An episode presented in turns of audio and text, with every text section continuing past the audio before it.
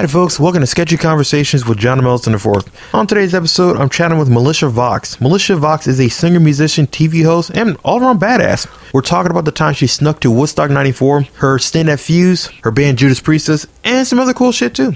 Check it. How's it looking in New York? The weather, it's January, so it's awfully bleak. But I don't mind the bleak. Exactly. So, how long you been out there? I've been in New York. Hmm, fuck's sake. It's already been 20 years. Cool. That's Yeah. The first time I've been to New York was actually 20 years ago. First time. It was... Yeah, it's been 20 years, and like that's kind of mind blowing to even think about. So, next question. All right. Okay. So um, you're from Maryland originally, though, right? Yep. Born in Silver Spring, you know, that's like, you know, Dave Chappelle country. Um, born in Silver Spring and raised in Columbia. And I went to school in Glenelg and went to school in Ilchester and high school in Baltimore. Hmm.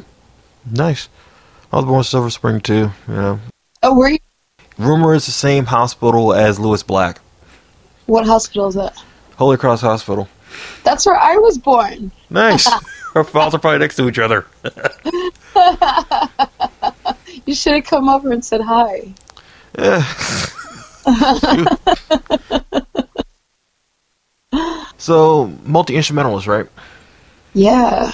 What do you play? Um, well, I my first instrument was piano, and I started on piano at age eight, and really excelled at it, and became basically concert pianist level at a very young age, and I used to play the malls and stuff like that in the in the Maryland, like in the area, um, recitals and Christmas concerts and all kinds of crap like that and uh, I used to compete, so I actually am one of the best in the state. Oh shit. Yeah, Nice. that's part of my life that I never really discussed that often, or got to discuss that often, because um, I don't do competitive piano anymore. But I did it, you know, all the way up till I was like 19 years old, 20 years old. Um, and then when I went to music conservatory, they were like, "You're really great. We don't really have anything left to teach you." about piano. And I'm like, oh, cool, okay. So I just kind of like now I just, you know, I play for me, I play for fun, I use it for songwriting and things like that. And sometimes I'll play public, but very, very rarely, um, just because I was on display for my entire youth playing piano. So um, from that, I was like, well, fuck it. Like, I really would like an instrument that is more portable easier to carry. So I started playing bass guitar and guitar um, when I moved to New York and gotten like local bands playing uh, bass and guitar and singing. And uh, from there, I was just kind of like, oh, this is this is cool and all, but I'm I'm really a front man, so you know, I switched over to do mostly lead singing. Sometimes I would like lead sing and play guitar. Um, or play keys or synth things like that. In my solo band, I do I do all of that. So yeah, it's cool shit. So what else do you play too? Because I think I saw you play violin for a second, right? No, no, I I the, the violin's like I don't know. You have to love the sound of it. Damn, I must have misread that. Damn, I feel it's like yeah, I think you're thinking Jessica Pimentel. She plays violin. I might have been checked out. Might have read two different articles at the same time, but Oh, it was good. more than one. Like I could have sworn you, you said you played drums too, right? I played drums briefly in high school, and I determined that it sucked, and I didn't want to do it anymore. Um, but I did like a lot of percussion instruments in like band and like orchestra situations. Um, like I used to play timpani and all kinds of stuff like that, and it was fun. But it was just like, yeah, I want like you know, I know I'm meant to do more. Like I was definitely mostly interested in songwriting and um, original compositions and things like that. So I was making the change, but that was all fun. you know, I can do it. Like I still could do it, but it's like, you know, um, songwriting I just find so infinitely interesting. What's your creative process? Uh, for songwriting? Yeah. Well, I try to write every day. I mean, I try to write something every day. I try to at least get my ideas down. I feel like for most songwriters, that's the trickiest part is remembering all the ideas because, you know, the songwriter's brain is just like, I mean, the human brain, period, is just like you're getting bombarded with thousands of thoughts like every second, every day. And sometimes you catch a thought and you think to write it down, and sometimes you don't, and then you kick yourself for it later. So really, the bulk of like the the the first step is catching your ideas, right? So I just try to catch ideas of like you know maybe words I find interesting, or maybe I'm reading a book and there's a reference brought up in it, and I'm like I do the research and then and then think of what that idea could mean or my interpretation of the idea. It's pretty heady what I'm talking about, but uh, that's honestly what it is. Or sometimes I'll I'll hear a song and I'll be like, "Damn, that's a really really great idea, but I don't love the execution. How could I fix it and make it better? Or how could I fix it in a way that's more me?" Or I'll hear like some music and I'll be like, "Oh, that's a really interesting section. Like, how would I change that, or how would I morph that into something I like better?" You know, it can come from all kinds of places, and then sometimes it comes out of the clear blue sky. and you're just like, you just get hit with an idea, and I'm like, wow, I don't know where that came from, but I'm I feel lucky to have caught the idea. You know. Actually, we have a very similar process. You know, like in my case, like I might hear a song and like deconstruct the fuck out of it. You know, and try to figure out, okay, so maybe change this note right here, change the note right here, change this note right here, until I Frankenstein that motherfucker and everything, right? And Mm-hmm. then it becomes like an earworm, right? And then I realize, okay, how the hell do I play this on guitar? So Mm-hmm. Then I break out the old keyboard, actually, right? And I'm like, Stevie Wonder, I am not. So Mm-hmm. I got to figure out, like, okay, so I'm kind of tone deaf, so trying to scat it out. Okay, maybe find a note here. Yeah, found it. So it's like, wow, it's an E major. Damn, you know. Or it's like, oh, it's a C minor, but can also be the also be in the third for A major. So okay, got an idea. I would do that kind of thing. You know, like I will. Yeah. I like. Do you have like whole albums in your head? Sure, easily. Same here, you know, or like overthink shit. Like I had this one name for my solo album, right? It was called Ballet of Beautiful Chaos, but then I realized when you break down the initials, it says BBC, and I'm like, that sounds familiar. Wait, that means Warner British Broadcasting Corporation. Forget it. um, I was out there. Yeah, but think of it this way. I mean, there's only so many letters and so many notes and so many, you know, so many, so many themes. Uh, you could take that and like change it into something else, or you can just use it. I mean, who cares what the initials are? Yeah, good point. Overanalyze everything. Like, shoot, even this Yeah, interview. like don't overanalyze it because then you end up talking yourself out of the idea in the first place. Oof, I'm in this picture. I don't like it. All right. So, but interesting enough. So, who did I get a weird Nine Inch Nails influence on a lot of your music, right? Okay. All right, because I was thinking when I heard the piano stuff, I was thinking this sounds very downward spiral. So, am I on something, or just like coincidence? No, you're. I mean, definitely. I, I'm sure. I'm showing my influences for sure, but um, I mean, I'm a huge. I I pray at the Church of Trent Reznor. I definitely think he is one of the few authentic innovators in heavy music. Um, like somebody who's like often duplicated, but like never replicated. you know, it's like it's just he's got he's got his sound, and it's very specific to him. And I think maybe what sounds like Nine Inch Nails the most in my music would be just the use of like industrial music at a live piano, like an organic piano sound, which is very Nine Inch Nails sound, but in theory it's just it's electronic music with a piano. So you don't get that a whole lot. I mean, I guess who else has done it? Or who else does it? In that way. I honestly can't even think of anyone right now. True, because when I think industrial, I think of stuff like Godflesh. I think of uh, Right. Ministry. I think of Skinny Puppy. Sure. You know, I think of Front 242. Um, Sure. Um, I think of stuff like that. But also, Yeah. There's no, like, piano in it. exactly. You know, like that's what makes it special, though, with not with Trent and Right. everything. You know. Well, that's I always like to combine like synthetic noises with organic sounds. I mean, there's a lot of times that I I take samples from real life, or I take sounds from videos I see on YouTube, and then I fuck them up to make them sound like what I need. It sounds pretty dope, actually. You know, I got to work on my sampling skills. I'll put it that way. You know, I'm more of a mashup guy. Like, Mm-hmm. you know, like since like um since you know due to COVID nineteen everything, I couldn't exactly get everybody in a small room together to jam out. So what does one do? Oh yeah, he used to make mashups when I was a kid. So next thing you know, I'm finding like stuff by Tatsuro Yamashita, you know, in Paramore, making like these weird mashups.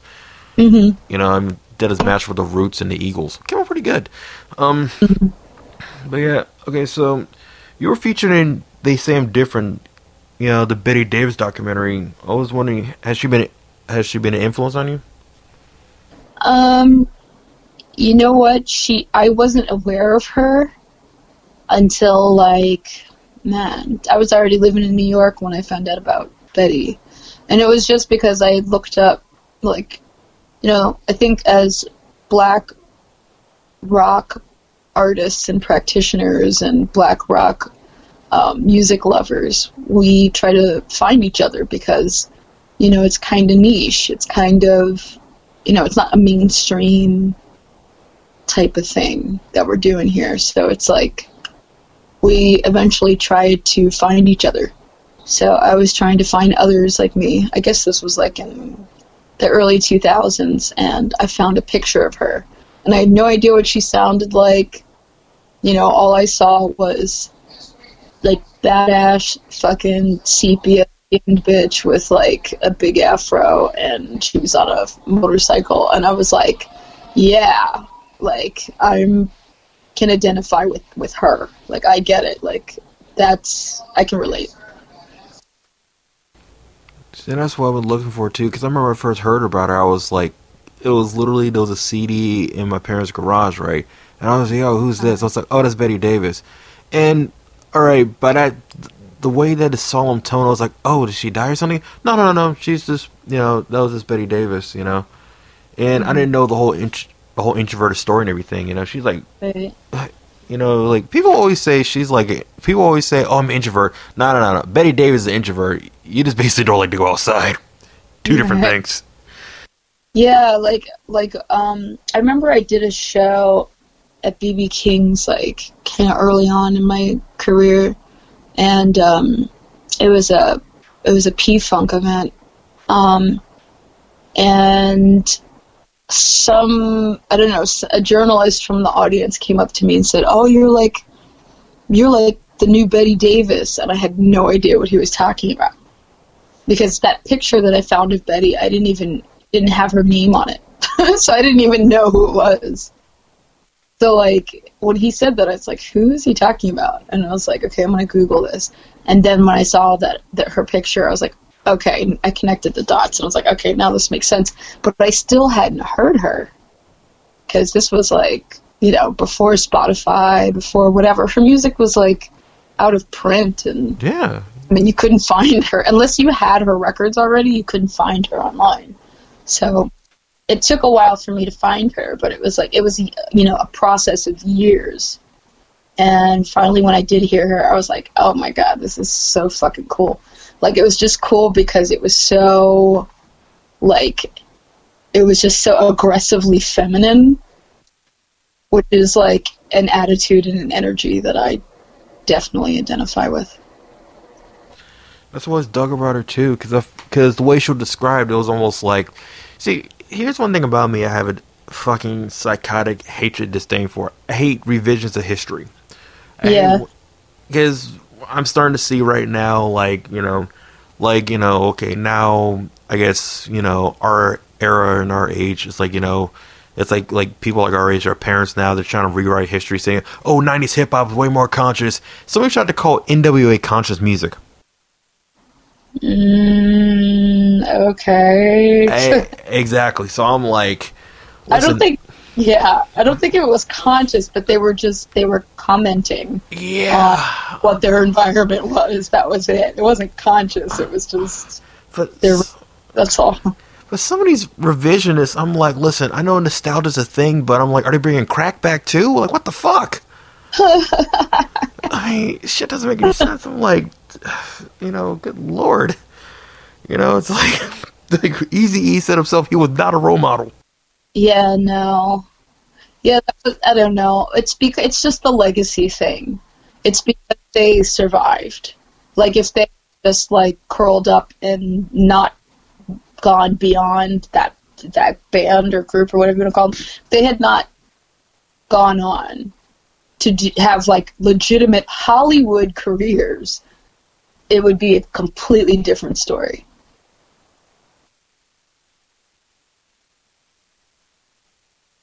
I remember reading also about this one, you know, we call shock rock band, called, shock rock band called Vulgaris. You know, could you tell me more about that? Oh god, that Vulgaris was it was just such an abomination. it was such a like just like a crazy shock rock thing that I just basically like I I guess I wanted to do it just to see if I could do it. And I always wanted to be part of um just a just a unique band, something that was just kind of like you know, it was kind of Marilyn Manson esque and it was just like very unapologetic and very kind of uh, just very New York, you know, just combined, you know, the New York rock sound with like performance art and and just shock value. I mean, we used to play and ha- would have like people like uh, like spark grinding on stage with us or like flambeau would like set the edge of the stage on fire while we were playing. I mean, we did all kinds of stuff like that.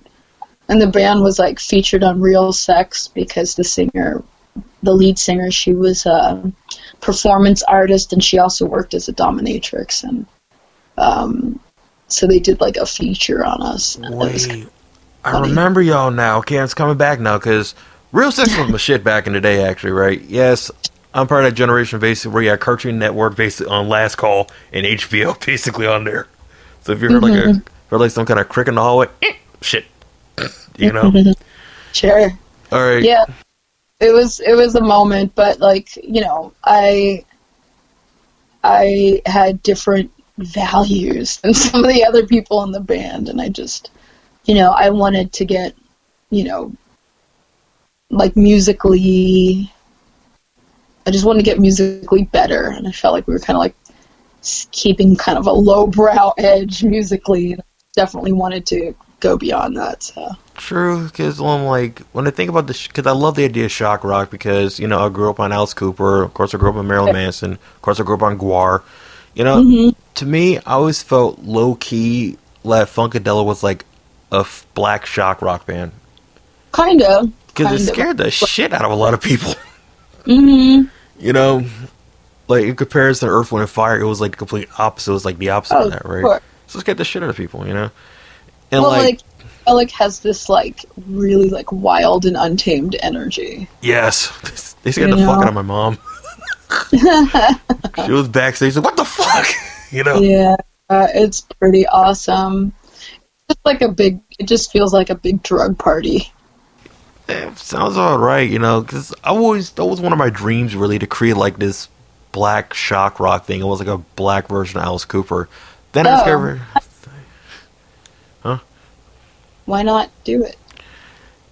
you know, I have to think about it. I feel like I'm too old to do it now. Like you know, No, what? No way, really? or maybe the thing about it is maybe it's like a side project under a different name. You know, because I'm like, Yeah. Like for example, like okay, David Allan Coe had that the Nothing Sacred album, right? So I want to create like this this country album is basically it's pretty much it's like almost me exaggerated on pretty much me greatly exaggerated, right? So mm-hmm. yeah, you never know, truth be told. But it's, but the thing with the shock rock thing was like it was more about performance than the music, though. I'm like, I can't really see, um, you know, somebody covering Slaughterama. You know what I'm saying? Yeah, but there's but there's so many bands that are successful that is based mostly on the performance rather than the, right. It's like there's so there's so many, so many. You know, like I mean, there's just so many. I'm not to call anyone out, but there are a lot. Shoot, my biggest inspiration, believe it or not, like as an artist, is actually Insane Clown Posse. Like, you know what? Musically, very subjective, but you know what? I gotta commend them. Basically, like they got a video on MTV TRL, actually, right? They actually got it voted, so it's like, oh, apparently it's a glitch in the system. You know, hell, there actually juggalos out in front of Times Square one time, actually, right? You know, mm-hmm. so I commend them basically for staying the course. What can I say? Yeah, I mean, there's room for all of that in music, so definitely. I mean, it depends upon how you feel and what you want to say. You were at Woodstock '94, right? yeah. All right, I envy you right now because literally, all right, I'll put it this way: if we if I ended up going there, we probably would have met. But I was on the way to a fan reunion in Philadelphia, so I'm like, I, I was like 10, right? So I'm like, shit, uh-huh. something awesome's going on. Because I heard about Woodstock from back in 69, because, you know, sure. you know, yep, parents, you know, yep. they weren't there, but, you know, yeah. Anyway, right. so I'm like, shit, sounds like some cool shit's going on. And I see all the video, fuck, I could have play, been playing the mud. But no, I yeah. deal with boring relatives that don't even know the I exist. So, uh-huh. so, but what was it like though? You know, what, you know, what was it like there though? Well, I have to preface by saying I was way too young to be there in hindsight. Like if that if I was my kid, I wouldn't have been there. like she wouldn't have been there. like it just it was just I was out of my mind. I mean, I was I would really if I have like a if I have a, a goal, like I I really stopped at nothing to get it, and um, this was one of those times.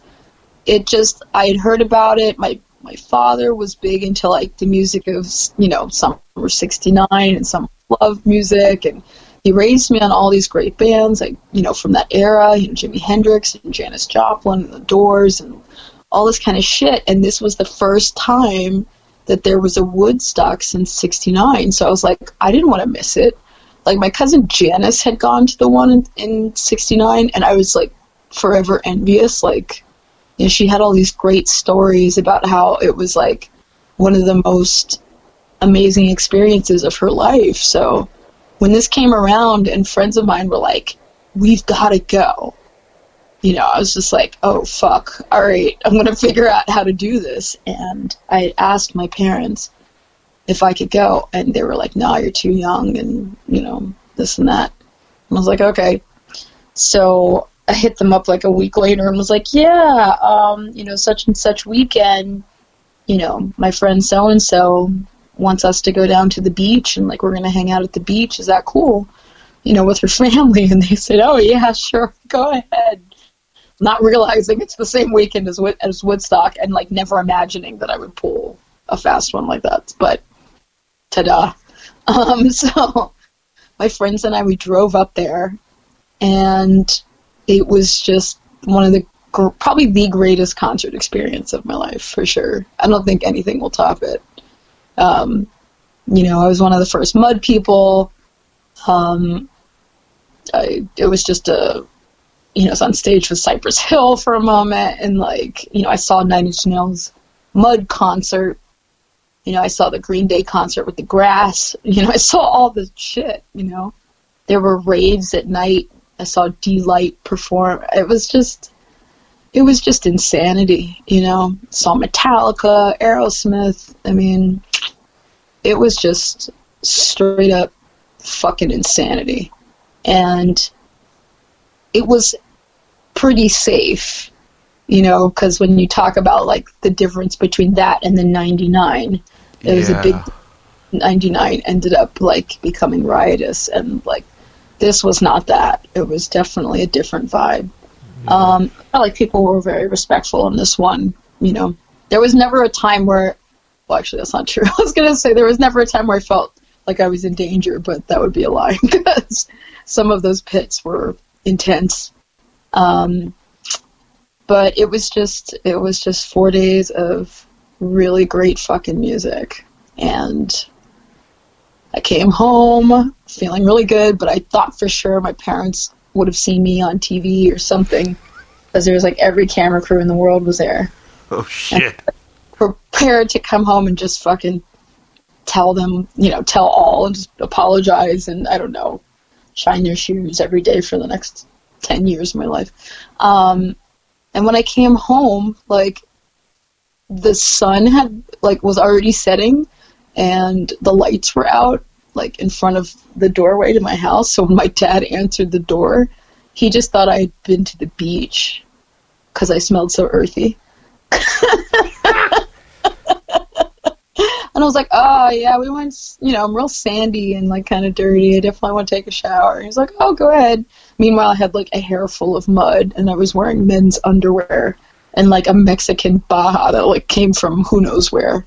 And I had lost my shoes. So like, went upstairs and like took a shower. And like, as soon as I, as the water hit me, I heard like the garage door come up and my mom came home, but she like missed all that. My mom's the critical eye in the house. Oh, so she okay. would have killed me like immediately if she had seen what I looked like. But uh yeah, so I got off scot free. And then I just like kept it from them for until I got out of high school, until I got out of like from under their the roof of their house. until I wasn't living with them anymore. And I finally just told them I was like, "By the way, you remember that weekend?" Yeah. And when I came clean, they just they couldn't believe it. They were like, "We can't believe you pulled that off." it was a good one. That's fucking awesome, though. Shoot. Yeah, because I remember, like, Woodstock 94 sounded pretty dope, actually. Woodstock 99. They say that's what killed nu metal. Kind of. It it put a really bad taste in people's mouths, you know. Plus, like that one was like kind of rapey. Like girls were getting a couple attempted rapes happened at that one. I heard. So it was just like it was just a different thing. And like I've met Michael Lang and like the guy who runs Woodstock, who owns Woodstock. He he actually has a Betty Davis connection. Really? Uh huh. So when they say I'm different, um, premiered in Brooklyn, um, Michael Lang was there, and it seemed like nobody really knew who he was. But I was like, I know who that is. I'm like, holy shit. And so I spoke to him for a while, and he was like, Yeah, you know, um, I signed Betty to Light in the Attic Records. Like that was pretty awesome. So that was like his that was his contribution to her story and like um, a lot of people don't realize that who that is, you know. Um, but yeah, he was trying to organize Woodstock 50, which didn't happen, unfortunately. Um, he just couldn't get the permits. It's just a shame. Couldn't get the permits, and uh, when they moved it, they actually moved it to Columbia, Maryland. It was They supposed did? to be Fairweather Post, yeah, and then um, everything fell through because I guess when like the like the, some of the major acts that had signed on found out that it was moving to Merriweather Post and it wasn't going to be this big huge festival, they started dropping off. That sucks. Shit. I mean, it's like. Yeah, it was like it was crazy. And then of course like the people some of the people in Columbia were like like kind of upset like what the hell is this going to be like? Like Woodstock like people descending from all over the planet onto Columbia Maryland. Like it's such a small city kind still you know it's just kind of like not equipped for all that but Good point. It ended up falling apart so. But I hope that he does it at some other point in time because you know you know the Woodstock I hate to say brand but it is a brand. The Woodstock brand is important in music. It's important to keep that going I think. Yeah, because that's some overseas stuff, too, right? um I don't know if they did overseas stuff but um it wouldn't surprise me if they did. I mean the festivals is kind of where where it was at for a while you know? Um but I don't know. It just there's a vibe about Woodstock that I would like to see survive. I don't know if it can, but Yeah. I'll never forget when the. I'll never forget when. Okay, it's kind of weird, like how stuff comes full circle. Like, okay, mm-hmm. in 1998, 1999, 2000, Limp Bizkit was the biggest band, right? Then it became like, oh, you actually Limp, Limp Bizkit, then you're fucking lame. And now it's like people unironically love Limp Bizkit. I'm like, are, are, are you fucking with me? Are you really serious? You actually like this band? And it's like this weird thing. Yeah, we always did. What happened? It's like, no, y'all did for 10 years. Y'all shit on them very Right. well. yeah. You know? Well, I mean, you kn- because there's like, I don't know. There's a there's something about them. Like you can't deny that the songs aren't well written, right? Like Wes Borland's a great songwriter. Absolutely. He's like, Fred, like Wes Borland's really the unsung hero of that band. Let's be honest. yes, have you, like, like, you know, he's great vocals. Like, you know, we did that cover Master Puppets. I was like, holy shit.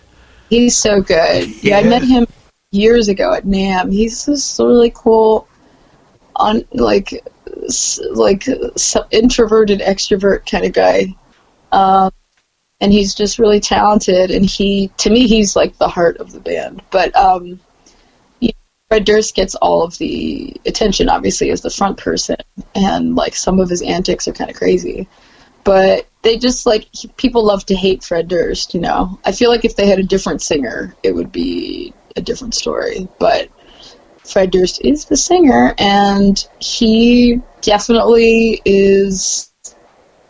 He's like kind of like an archetype now. You know, Terry say. Um, he was Kyle from- before Kyle but- existed. Huh? He's Kyle's dad, pretty much. He's, He's Kyle just- before Kyle existed, if you think about it. Oh, right. Yeah, he's just. I don't know. He just, like, at the time when they were coming out, like, he kind of looked like a neighborhood guy. He did. So it was like, oh, like, it seemed familiar, but no one had done it before. All right, I just had a realization. Hmm. There's a parallel between Suicidal Tendencies and Limp Bizkit. Here's the parallel. Sure. Mike Muir basically was like the front guy, right? Vocally, eh, okay, whatever. He's like a curator, right? But Uh-huh. the main thing was the fucking band. Like he was almost like, check out these amazing musicians I have behind me, you know? And he was kind of doing the kind of quasi cholo thing, actually. Yeah. Fred Durst, he's basically doing the Wigger thing. And check Yeah. out my amazing band behind me. Right. It's okay. Yeah, it's a similar model for sure. Like, if they're themselves to probably like Korn meets suicidal tendencies, you know? True. The fun thing, Right. funny thing about Korn was, I always love how they never call themselves a metal band. They call themselves a funk band, actually. Yeah, yeah. I always, I always loved Korn, even though like some people shit on them. But I have to say, like their sound was so unique when they first came out. It was like jaw dropping. You know, it was really There was nothing like and it. Like there, was a phase where people really were kind of like against that sound. But I liked that percussive bass sound. I think it's fucking badass sounding. Um, and like they have stayed true to th- what they do and somehow been able to like test the waters like musically like they branched off into like a dubstep territory which like some people were mad about that i wasn't mad about that i was like they're I trying to, it. they're trying to try shit they're like expanding themselves like shit fucking jonathan davis was doing bagpipe solos during stuff You're like, right. They played they the always- Apollo. Right, they've always been risk takers musically. So why is anyone surprised when they did like a dubstep sound? To me, it's a very natural progression. Totally, you know. I mean, to me, I always thought because it was the anti. Like, think of this right here. Every, it's almost like every, every other, every other decade was like rock basically has like the R and B blues influence, right? Seventies hard rock was basically like blues on on on a bad acid trip. Ergo, Black Sabbath, Led Zeppelin, great cover band. Um, shoot, and stuff like that. And then eighties was almost like we had to kick this blues influence out. Hello, Bach and roll. Shout out to Yeah. EJ, you know. And then nineties was almost like, yeah, my dad's a total racist. I'm not. Are we cool, Jamal? Mm-hmm. Mm-hmm. In two thousands, it was almost like this weird thing where metalcore basically said like "fuck that Wigger shit," Eminem sucks, you know. Yeah. And then now like twenty, then like twenty tens, it was almost like, uh, maybe Black Lives do matter, you know. Till the Mhm. late two thousand tens, I noticed. And also, like you know, like all that shit got wiped out, you know, like almost every other decade. So, so now it's like people starting to admit they like Korn. Maybe they, you know they're starting to admit they like stuff. But it was the whole reaction. that's that's because Korn has hung in there. True. That's because they're a, they're considered a legacy band now. That's a scary ass thought, but you're right. Yeah. Though. 'Cause I remember They are. like, I remember If was you're able to, if you're able to have longevity, that's how you. That's how people come back around. It's very cyclical, you know. So like you go through a phase, I guess when you're when you hit and you're super, you're everywhere and you're super successful, and then there's a backlash that comes almost always as like people get pissed off at their success yeah. you know i mean it happened to it happened to metallica it happened to, i just watched that bee gees documentary the other night it happened to the Yeah. bee gees i mean like the bee gees was probably one of the worst i ever saw. Yeah. the suck the sucks thing was probably a fuck it's had to have been a fucking nightmare to them. Oh, totally. everywhere and think like yay they love us. And then all of a sudden there's this like growing mass amount of hate building up against you. I'm just like i mean it's pretty insane. But if you're a musician and you're a true artist you have no choice but to hang in there because that's the life goes in How did Judas Priestess come about? Um, well, the there was two girls in the band who came up with the idea. So like I can't take credit for Judas Priestess, but um, as far as the it being, you know, I, I can't take responsibility for the seed, you know, of- of being planted. Um, but when I heard about it through a friend, you know, I was thinking everything that like everybody else thinks when they hear like female tribute band, you know. And I was like, oh, they probably suck. It's like they probably they're probably awful. They're probably not really into the music. It's just a gimmick and blah blah blah blah blah. And he said like, well, you know, you could either check it out or you could let some other girl do it, and then be kicking yourself later. Like, all right, uh, fair enough. I will check it out. And when I walked into the room when we met for the first time, I I knew I I knew that I was going to be the singer. Like it was just instant. And we played together, went over some songs, and I was like, "That's it! Like this is this is it. We're doing this shit." And so they offered it to me, and um, and keep in mind that like they had been practicing for a while, like getting ready and then bringing in a singer was like the final element, you know. Um, but I, when I initially responded to them, I sent them photos of me with like Rob Halford over the years, and they were just like, "What?" They just like their mind was were blown. They were like, "We got to get this girl," but they were thinking that I was like too good to play with them, which is really funny. Um, but so they really got ready for me. And so when I walked in, it was just like a very seamless fit. All right, when I think of Rob Halford, I think of like amazing vocals, right? And I know you're more instrumentalist, so once you find out you can sing, Um, well, I actually sang before I spoke, like as an infant, which is kind of weird. Um, but I would sing like in my room, but it was very, it was very much something like I kept under wraps. Um, just because I didn't really know what I was doing, and then like, uh, I started doing uh, theater. I was doing musical theater, and getting cast in shows and you know, I was in like concert choir at school, but I, I didn't know anybody who was like a professional musician or who wrote songs. That was a very, very distant, far off thing. I did not know anyone who did it for a living or who even uh, did it as a hobby, you know, so it was just something that I knew I wanted to do and I would just work on it. You know, I'm an only child.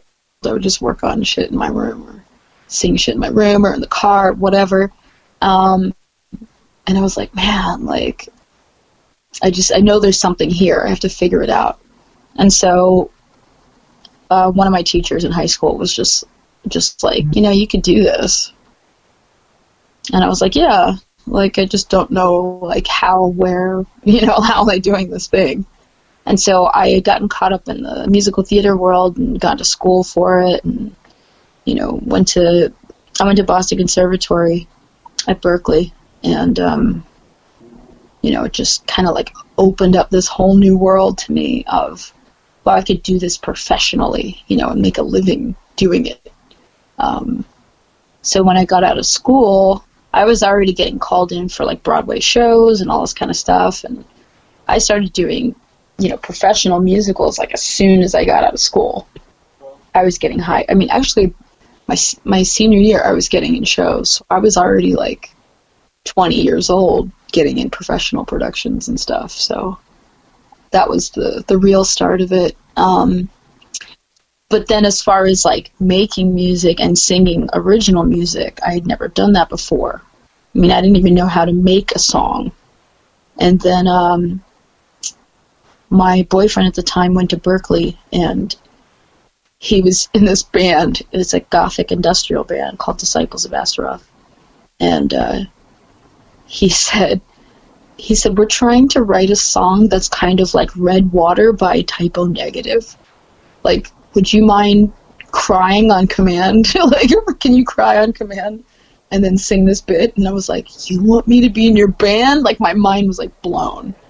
I was like, yeah, I'll sing on it. And like when they asked me to join the band, I was like, I was just like a that that was like when like the world broke open, you know. And it was we started doing shows and touring and all this kind of stuff. You know, we did a, a brief stint on Cleopatra Records, which is like the the ultimate goth label. You know, we just um, we were just I don't know, we just were like doing what felt good and we were playing shows and it was fun but i was definitely ostracized by the theater people for doing for being in a band outside of school hmm. so there's a hierarchy there yeah, that's it's it's implied yeah huh. I never theater people see uh, you know rock and roll as less than you're not, you're not singing correctly if you're singing rock and roll yeah, that's very true. Mm-hmm. I was taking music theory in school and everything. Lord forbid if you brought up anything else outside of box, outside of Bach or basically or a Handel or whatever. Sure. You know, ever, ever, it's like you bring a Frank Zappa. Oh Lord, they look at you like you have turds hanging out your mouth. Well, I was definitely Satan in heels to them. Hey, same here. Was I was in jazz ensemble and everything. Like uh-huh. it was weird as shit. You would basically have everybody play. Oh well, I play jazz. I play classical. How about Ozzy Osbourne? They looked at me like I was a part of like fucking mayhem. You know. you would have thought I was Euronymous. Euronymous. You thought I was that guy for real. You know. Like right. it was some weird shit. Like you know, it's like you do realize if you if you put on Blizzard, um, you know, Blizzard of Ozz, you know, you're not going to get hit by lightning, right?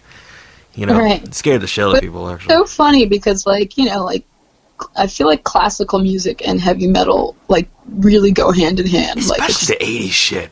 Yeah, like you know? heavy metal is so classical, like just turned up. And Pretty much, you know. Such a bad. It gets such a bad rap. I just. Ugh it's just it's from people who don't know. It's they, just all. And they don't want to know because they don't want to know either. Because you either that's what kind of like what I love about heavy music. It's like you either want to know or you just don't, and that's fine. It's that there's definitely a line in the sand, but then there's all the time there's people who just like they like the aesthetics or the edge of heavy metal or what it could potentially offer them as a fashion choice. oh shit! You but know. you know, it's like yeah. it's just not authentic. Very much so. It's almost like you know, this is the difference between appropriation versus appre- appreciation. You know, because like. I put it this way, you know, well, it's an appropriation for sure. Absolutely, fucking lully, you know, it's one of those yeah. kind of weird things where it's like, I put it this way, um, I'm not gonna wear a shirt that says Flanagan Mulligan Fan Reunion, right? And somebody looks at me like, "Oh, I was like, were you there in '95?" Right. Huh? I was at the fan reunion. You have the shirt that says Mulligan, you know, Smith fan reunion. I'm like, and they look at you like, huh? It's kind of a weird thing where it's like, don't do that. Do you think black rockers have a little easier now than you know we had it? I think, yeah, I think it's more. Um, I think people are more open or more tolerant to hear black rock music or, or see or see black rock stories and things like that. Um, I know that the media has been more open to sharing stories about black rock artists now because they've a lot of them have been called out. So they're trying to like rectify some shit. And they also think it's like a sign of the times. So it's like a show of them trying to stay current and desperately stay relevant and things like that. Um, but I don't know if it's easier. I mean, the whole music industry has changed so much.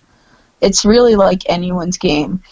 If you're able to like make music and get people to pay attention in this like sea of screaming artists, um, then that's amazing. You know, but I think that you know the the gatekeepers have pushed specific artists, right? And so people get an idea, people that aren't musicians think to themselves, oh, this is what I'm supposed to listen to. This is what's out there. You know, and then some people just, they're not that interested in music. Or they don't know what what's out there and they don't really care to know because it's overwhelming or, you know, whatever. I, I often used to have the trap of thinking that other people would do the work and the research to find music that they really like and identify with, but that's not always the case. no, what I noticed too is like want it like nice and easy. Yeah, I noticed that too, and it's a weird thing. Like, yeah, they'll just yeah, what I've kind of noticed yeah. over time as well. Yeah, I mean, I I I get it. I mean, it, it's not how I operate. I like to research music and artists and things like that. So I can't identify with it, but I'm sure it's how, you know, like I don't like sports really. I'm not interested in sports. So it's like, it's, that's the two way street. Like there's, I'm sure there's people that they look at sports like how I look at music. Yeah. So it, to them, I'm, I'm an ignorant person who doesn't understand sports and who the players are and what they've accomplished. You know, it's the same thing. I would usually, when I was maybe up to a few years ago, I would start when somebody talked to me about that, like some like like sports stats and everything, right? I would start talking Motorhead. It was like, yeah, see how you feel right now when you talk about when you talk about Michael Jordan. There you go. I give a yeah. fuck less actually. Don't worry, I, res- yeah. I respect and appreciate the talent, but I'm like, do I look like I'm fucking more sports center to you? Right. and right. Th- it's never like a two way street thing where it's like you gotta tolerate their shit, but Lord forbid you bring something you like they look at you yeah. like turds hanging out your mouth. It's right, right. So okay, so I'm curious. So you were Fuse for a second, right? I was at Fuse for a long time, actually. All right. Yeah, I was at Fuse. I first started on Fuse in 2000.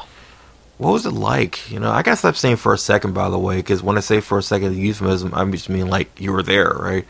Because yeah. I remember hearing about this really cool channel that was like the anti MTV, like MTV but better you know. Right. And I was because like we didn't get it though till like 2007.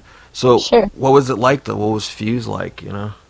So when I first came up, it was Much Music USA, and they were That's changing the their format yeah. to Fuse. So I had actually started when it was Much Music USA, and and it started changing over to Fuse. I was hosting shows, but it was like I used to host shows for them out, out of my, my living room, like in my apartment. That's how far back this goes. Um, it was very DIY for a while. And I left to go on tour. I got a European tour, and then when I came back, was when it was like the new and improved Fuse. Um, so they called me in like le- legit like the last day of my tour and was like, "Hey, are you still interested in? Are you back yet? You know, do you want to do some more stuff? You know?" I said, "Great, yeah." So I did a, couple shows like um, Tastemaker was my first show back, and then there was a couple other shows like, um, oh god, there was like there was so many shows.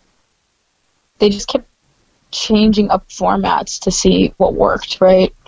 But all during this time, there was just it just wasn't carried by that many people. Like people didn't pay for it. It was just it was an add-on channel, so not a lot of people got the channel. And then um, it started accelerating and getting some speed, like around like the yeah, like 2007, 2000. No, it was like 2005, 2006 it started actually getting, you know, some notoriety. Um, and then, to be completely frank, they started taking me off the rock shows because I had gotten some hate mail over something I said about I said something negative about Avril Lavigne, and some mid- girls in the Midwest didn't like what I said. Uh, so between that and they wanted somebody who looked the part more, they ended up kind of like pushing me back, and then Julia came on. See, that's that bullshit right there, you know? Because I'm like, I'm, I'm more, I'm more alarmed. Basically, wait, people were upset. You might have said somebody Avril Lavigne. Because when I was coming up, actually, right, we just looked at Avril Lavigne like the obnoxious little sister that your parents right. actually take her to the mall, being the total cockblock, by the way. So I'm like, well, it's just I said something negative about her. I said she's not real punk rock. It was something like that. She just dresses. Cause she, she's styled to look that way, and like these girls didn't like that at all. Well, tough but shit. Yeah, some hate mail. Yeah, and then like yeah, but they don't know that. Little girls in the Midwest didn't know that at the time, you know. So the higher ups said, well, if if X number of people write and say that they're complaining and they say that they don't like this, that means there's actually hundreds more that don't like it as well. They just haven't written. So that was their their method of belief. Um, so that was going on, and then they called me in to do a heavy metal makeover in 2000 and oh god, when was that? 13, 2010. I don't remember, but it was a long time ago, but um, I do remember it was, now. It was their first reality show, and they had brought they brought me in. They were said we definitely want you on the show. And they were like, who else can we bring in? Because we were kind of envisioning it being like, you know, like the show was modeled after Queer Eye for the Straight Guy. Makes sense. You know, that was when, the era. Yeah. You know, I mean, it's like. So they said they wanted three to four girls that, you know, could you know, each have different superpowers, I guess, you know, like how the guys do on that show. And um, at the time, I was also working as a makeup artist. I was like national artist for Urban Decay Cosmetics, and um, and they were like, "Oh, well, we can combine that and make you like the makeup portion of the show." And I was like, oh, "Okay, cool." So, um, it was a bitch though. I have to say, the show was like they just didn't, you know, bless their fucking hearts, but they just didn't understand like the different subgenres of heavy metal.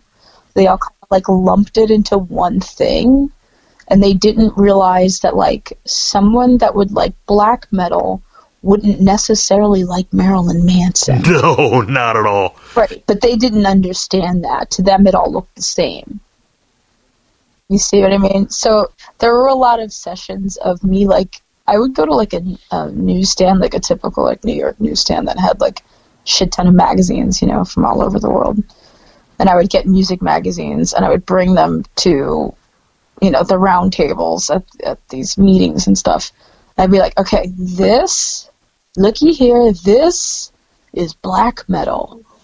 And, and, and this here that's you know gothic metal, and then this this is thrash metal. Like, and they were like, oh, like they just didn't know. They didn't know of all the subgenres, and I was like trying to explain that they were very different things, and that if one person was really into one thing, that they wouldn't necessarily like this other thing. I just wish they would listen to people that understood and knew stuff. You know, like for example, it's like, okay, it's like you know, it's like I might love I love dance hall, but I'm like I might not be big big about big on reggaeton actually, right? Was it the same thing? Started out as the same thing, but there's very different, you know, Yeah, very different yeah. things. You know, it's one of those kind of deals. You know, when it's like, you know, it's like you know, but that's I can put it this way, like they make it a big deal like that if you like Kendrick Lamar and Lil Uzi Vert. Well, they're both rapper, aren't they? Yeah, but two different styles, two different audiences, two different things, and it's almost like, you know, it's just one of those kind of deals, you know, Right. you know. So I was kind of curious too, like, okay, so you're singing backup for Cyndi Lauper, actually numerous people too. What did you learn singing backup actually, and how did you utilize it for being a front woman? I learned that I don't want to sing backup ever again. Okay. I learned that it's it's one of the most unsatisfying jobs a musician can take, I think, or a singer can take, at least for me. Um, because you know I'm on stage like I'm a lion. I just I can't be, uh, you know, off to the side in the shadows, like turned down in the monitors, and just like moving, you know, in unison with people standing next to me. I just it's just the most unsatisfying job in a band. Um, I don't wish it on anyone. it's just, and for whatever reason, you know, I call them background vocals. Um, people are just so enamored with background vocals, but you know, to me being a lead singer, it was a good it was a good opportunity. It was a good place to to learn, like you're saying. Um, but I would never do it again. I think uh, that was my that was me paying my dues for sure.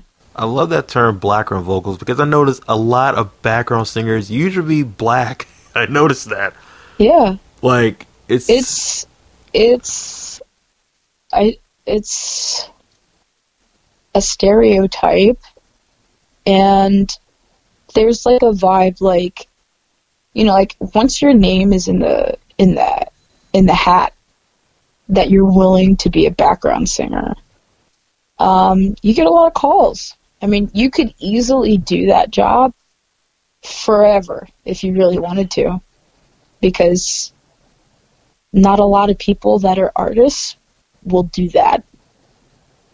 It definitely is a specific skill set where you're not showing who you really are in a way. You're showing like a really watered down version of yourself. So it's completely unsatisfying. Um, yeah, it's completely. There's a. It's just completely unsatisfying in that way. Um, the cool part of it was like you get a lot of perks. If you're with somebody that's hugely famous, that means you're kind of like sharing in their lifestyle a bit. You know, you're part of their entourage, you're part of their team. You know, you're staying in five star hotels, you know, resorts, whatnot. You know, you're getting the treatment. You know, you usually get all kinds of hookups. Um, you get to meet other famous people and you get to party with them. Like it's all that shit, right? That's all great, but for me, after a while, I just kind of like hit the wall with it. And I was like, yeah, I don't really want to ooh and ah in the dark behind someone else anymore. I don't blame you because you know one of my favorite background vocals really was. It was Alicia Keys' diary where I forgot dude's name actually, but I'm like, he murked her on her own fucking track, Mm-hmm.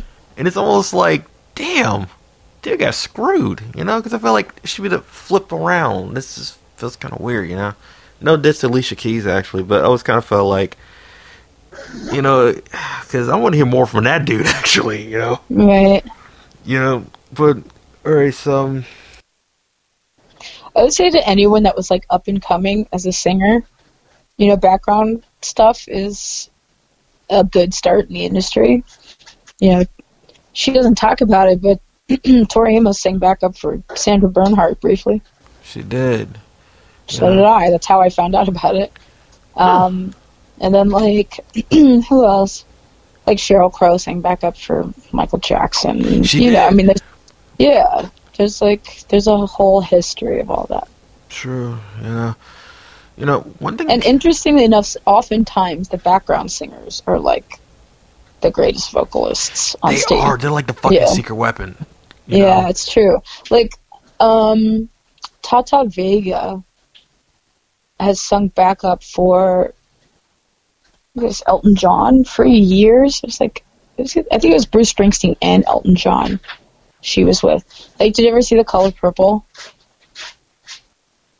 Wait, ever seen the movie? Yeah. Hell yeah! Actually, I'm Yes. working this one song called "Silly's Blade" based about it. So, so you know the singer Shug Avery. Yeah, yeah. Her voice in all of that, all the songs she sang, is Tata Vega. Really? It's dubbed by Tata Vega. Yeah. No shit. hmm That was a lip sync for that actress.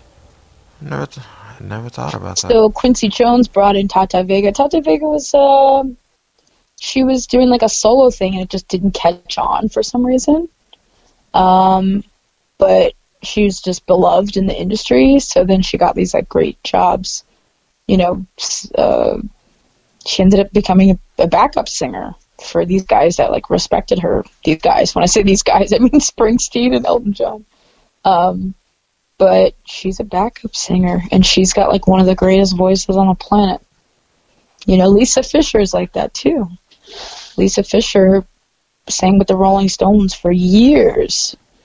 You know, she but she won a Grammy for her solo stuff, but no one really acknowledges that. Um, but she still sings. She was in uh, what's that movie? Thirty Feet from Stardom or Fifty Feet from Stardom, whatever it's called. Um, she actually sang backup for Nine Inch Nails like a couple years ago, um, which I kind of I was not kind of I was super horrified to see two background vocalists on stage with Nine Inch Nails. It was just kind of like, ooh, no, he's doing that Rolling Stones thing, no Yeah. and it was. But he did shout her out and you know give her a solo and stuff. But um, but yeah, she says that she's totally content doing background gigs because she just loves singing that much. You know, so she does her solo thing. I mean, she sells out the Blue Note like all over the world. But uh, you know, she still sings. I know she still sang with Darlene Love.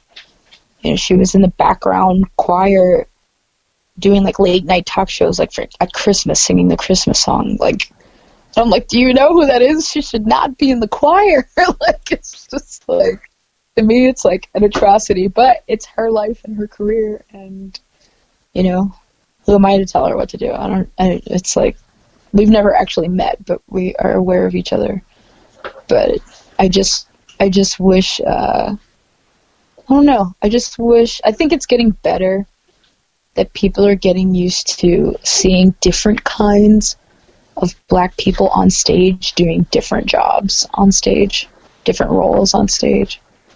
Um, I mean, all in in most of the like artistic and creative communities, like Broadway, finally got its head kicked in with Hamilton, you know, and um, you know, uh, I think alternative music and, and metal music and stuff like that is getting you know a kick in the pants too. You know, even it's it's it's turning around, but it's like it's it's it's been a long road. you know. Okay, you met Corey Glover, right? Obviously, because that's saw you do the duet, right? So like I was wondering, were y'all in Jesus Christ Superstar around the same time? I wish no, we were not. I would love that. I was wondering that because I was like, yo, they were both in there. When they cross paths or something like that? Because I remember he was Judas. And I remember what was your role again? I was like one of the three black girls. Judas is like entourage or whatever. But I was I was a Mary Magdalene understudy, but I never went on. Hmm.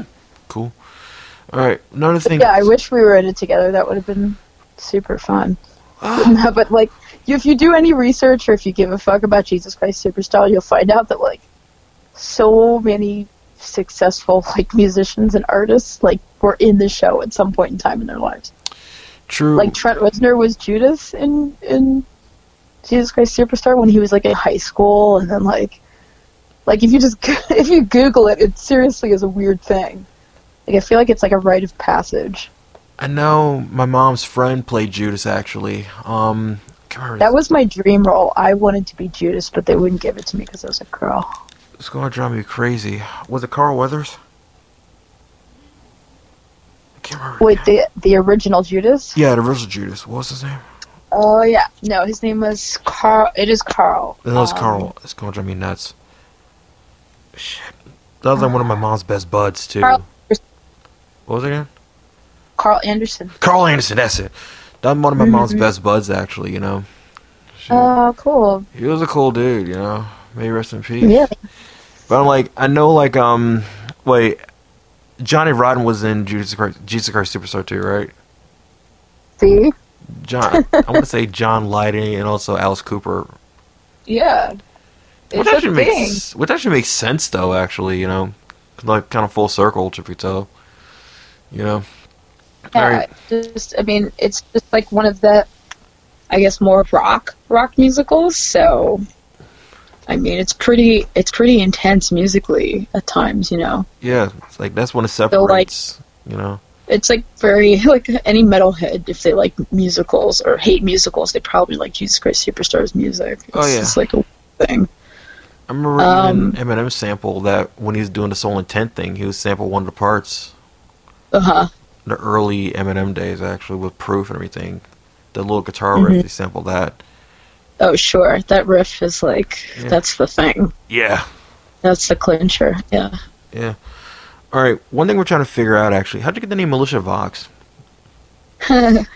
um, I earned that name. I uh, I got it in New York. I um had moved from Boston, and I had a different stage name at the time with that uh, goth band. I was that goth industrial band I was telling you about. And I was like, I don't really feel like this is me anymore. And I was like, it's like something different, you know. And actually, that dominatrix from Vulgaris was like, you know, you're very powerful on stage. You need like a name that conveys that. You know, you need something that really, you know, grabs attention. Something that's like almost, it's something that's a word, but it could be a name type thing. And I was like, yeah. And she was like, like a weapon, like, like, like artillery or militia. And I was just like, oh, I like that. Like, those are cool.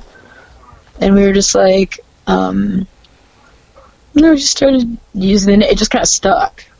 Because she was like, basically anytime like the shit would hit the fan or something would go down, like they would always call me to like fix it.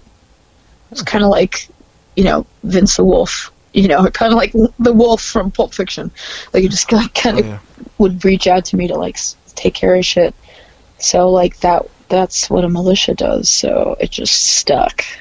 I had earned it and it stuck. And an interesting footnote to that story is um, when I was doing Van Helsing's curse, we had a residency in Las Vegas at the Joint and um, at the Hard Rock Casino. And I was in the dressing room or getting makeup done and stuff like that for the show. That was that show with Dee Snider. And um, they hired Chippendales dancers to like walk around like dressed painted as zombies and like you know for ambiance. And um, we were in the makeup room and I was talking to this one guy and he was like, Oh, he's like militia, that's a really cool name. Like dig that. That's like that's powerful, that's strong. I was like, Yeah, it's cool. And fast forward like God, maybe three years or something. And the same dude comes out on American Gladiators and his stage name is Militia. No shit. And I was so pissed. I was like, he fucking stole my stage name. It was horrifying. It was just like, oh my god, this is awful. And then he decided to like raise the bar, and uh, he got he got kicked off of American Gladiators because it came out that he had done all this porn. He had done a bunch of gay porn. Oh shit. And so when you Google militia, oftentimes like I would come up and then he would come up and then his pornography would come up and I was like I was like I fucking hate this shit like I need a differentiator like something that separates me from this guy so like Vox and it was a, a Facebook thing at first like I used to spell the name like capital M I L I capital uh, M I L I T I capital A period was that. how I did that as a differentiator and it was because of him stealing my stage name. And so, um, Oh, okay. That makes and sense. so when I when Facebook came around, I needed a last name. And someone was like, "Oh, well, why not just like say what you do? Like you're a singer, so your last name should be like Vox." And I was like, "Eh, it's a temporary thing, I guess. Like, fine, it's just Facebook." And it ended up sticking. and so like authors were writing about me and they were saying they were calling me Militia Vox and I said, Okay, I guess it's first and last name now. Like it's just it just kind of evolved like that. That sounds a way cooler story. How I got the name, how I got the nickname Sketch. Oh really? Do tell. Literally, when I was younger, right, and I was really heavy in animation and everything, so I was part of this one program where I can learn animation, right. And well, it was on the fucking show, John, and everything, right. Those five guys in the class named John. I got sick of Whiplash. So I got said. I got sick of Whiplash because it's like, no, not you, the other John. hmm I got tired Sure. of turning my neck around. So I remember- exactly. So I thought the name Sketch Turner was pretty cool. You know. And for a second, it was Sketch Kamalani off the that show Pepper Ann. What was the show? It was this really obscure cartoon called Pepper Ann, right? And she had this friend named Milo Kamalani. And I thought the name Kamala was cool as fuck. I didn't know the fuck. I didn't know it was like fucking Samoan. I didn't know it. I just thought it was cool. It sounded cool. Mm-hmm. So for a second, it was Sketch Kamalani for a second, right? I haven't used that in mm-hmm. years. So then it turned to like a nod to like Sketch Turner from you know from Comix Zone, this video game called Comix Zone, right? Which only mm-hmm. like three people probably remember. Mm-hmm. like me, the guy who sold it to me, and somebody I interviewed. that's Yeah. really the video games. Mm-hmm. So that's how the name Sketch came about, you know. And so there you go, pretty much there. So yours sounds way cooler because even with like the name Militia Vox, like it sounds like really intense. Like basically, a whole lot's malicious coming in, and basically tear shit up. You know, Right. that's what it sounds like. You know, it's almost like Yeah. it even sounds like you know, like instead of screaming vocals, no Militia Vox, like militia Mm-hmm. vocals. That's what it sounds like to me. Yeah, totally. Well, that's like you know, that's the that's that's the whole premise of it. It definitely you know is something that if you were to like break it down translation wise, like it would be like rebel voice There or you like go. army voice. You know, so it's like it's very fitting for me. Um, that's why I'm so horrified that he fucking he name jacked me. you would not be the first because there was this one rapper I know of. Her name is Jinx, right? And apparently there was an adult film star with the same name. hmm You know, and ironically, she's on OnlyFans now. She's not nothing bad, nothing, no different than something we was seeing in Playboy back in the day. So it's kind of ironic, actually, right? So go figure. Well, not ironic, just more interesting. I put it that way. I mean, I feel like I've seen Jinx in a couple places. Like I know there's a drag queen called Jinkx Monsoon, um, and I just feel like maybe there's like maybe there's like cartoons or animations that have that name or something like that. Yeah, Pokemon actually. It was kind of fucked up. Right. It's like this one, because I'll it this way: there was this thing in Japan called Ganguro, right? And it was like a parody of like Westernized America's, like you know, California girls did like the tan thing. Mm-hmm. But there was a mistranslation, so they painted the character in Pokemon Jinx black, so it just mm-hmm. looks like Mammy. And I don't think the Japanese understand what the fuck they did to piss everybody off. Mm-hmm. So I remember that's the that's one jinx I think of actually. She goes by Eva Rhymes now though. Uh huh. Yeah, it's. I mean, the name is hard because there's such overlap, and then you could get in a situation where there's like brand confusion. Not that I think anyone's going to confuse me and Alex Castro, but um, you know, I, I didn't appreciate him le- legit taking my name. like True, it just, it was like a straight up steal.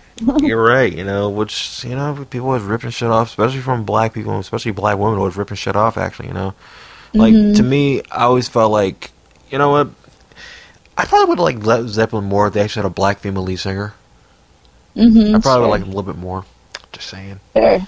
But it looks funny because like actually Alex is of color. I'm not exactly sure what his mix is. He looks like he's he might be black and Hispanic. That's why it was an extra slap in the face. Like, Uh, seriously gonna take my name? Wow. I was like, okay. Um, and now apparently there's a drag queen in San Francisco that's going by Militia. I'm like, oh no no no no no. No, no, no, no, no. We're not doing this again.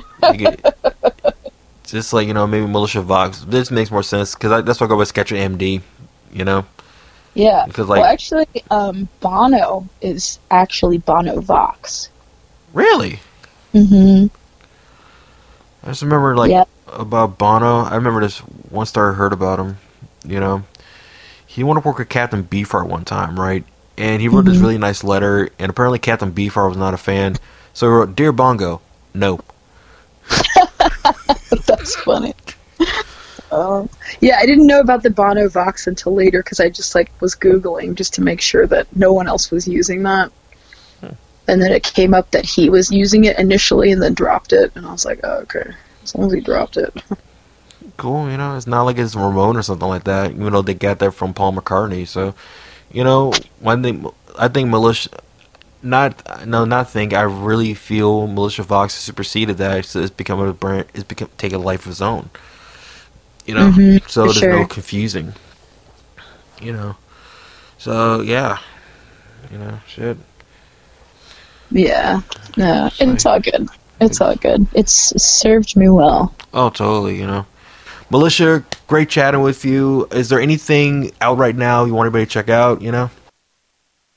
Um, well, definitely if you if you are on Spotify, that fucking awful beast of um, of a digital machine, check me out on Spotify and follow and listen to the catalog, not just the the top most recently played songs.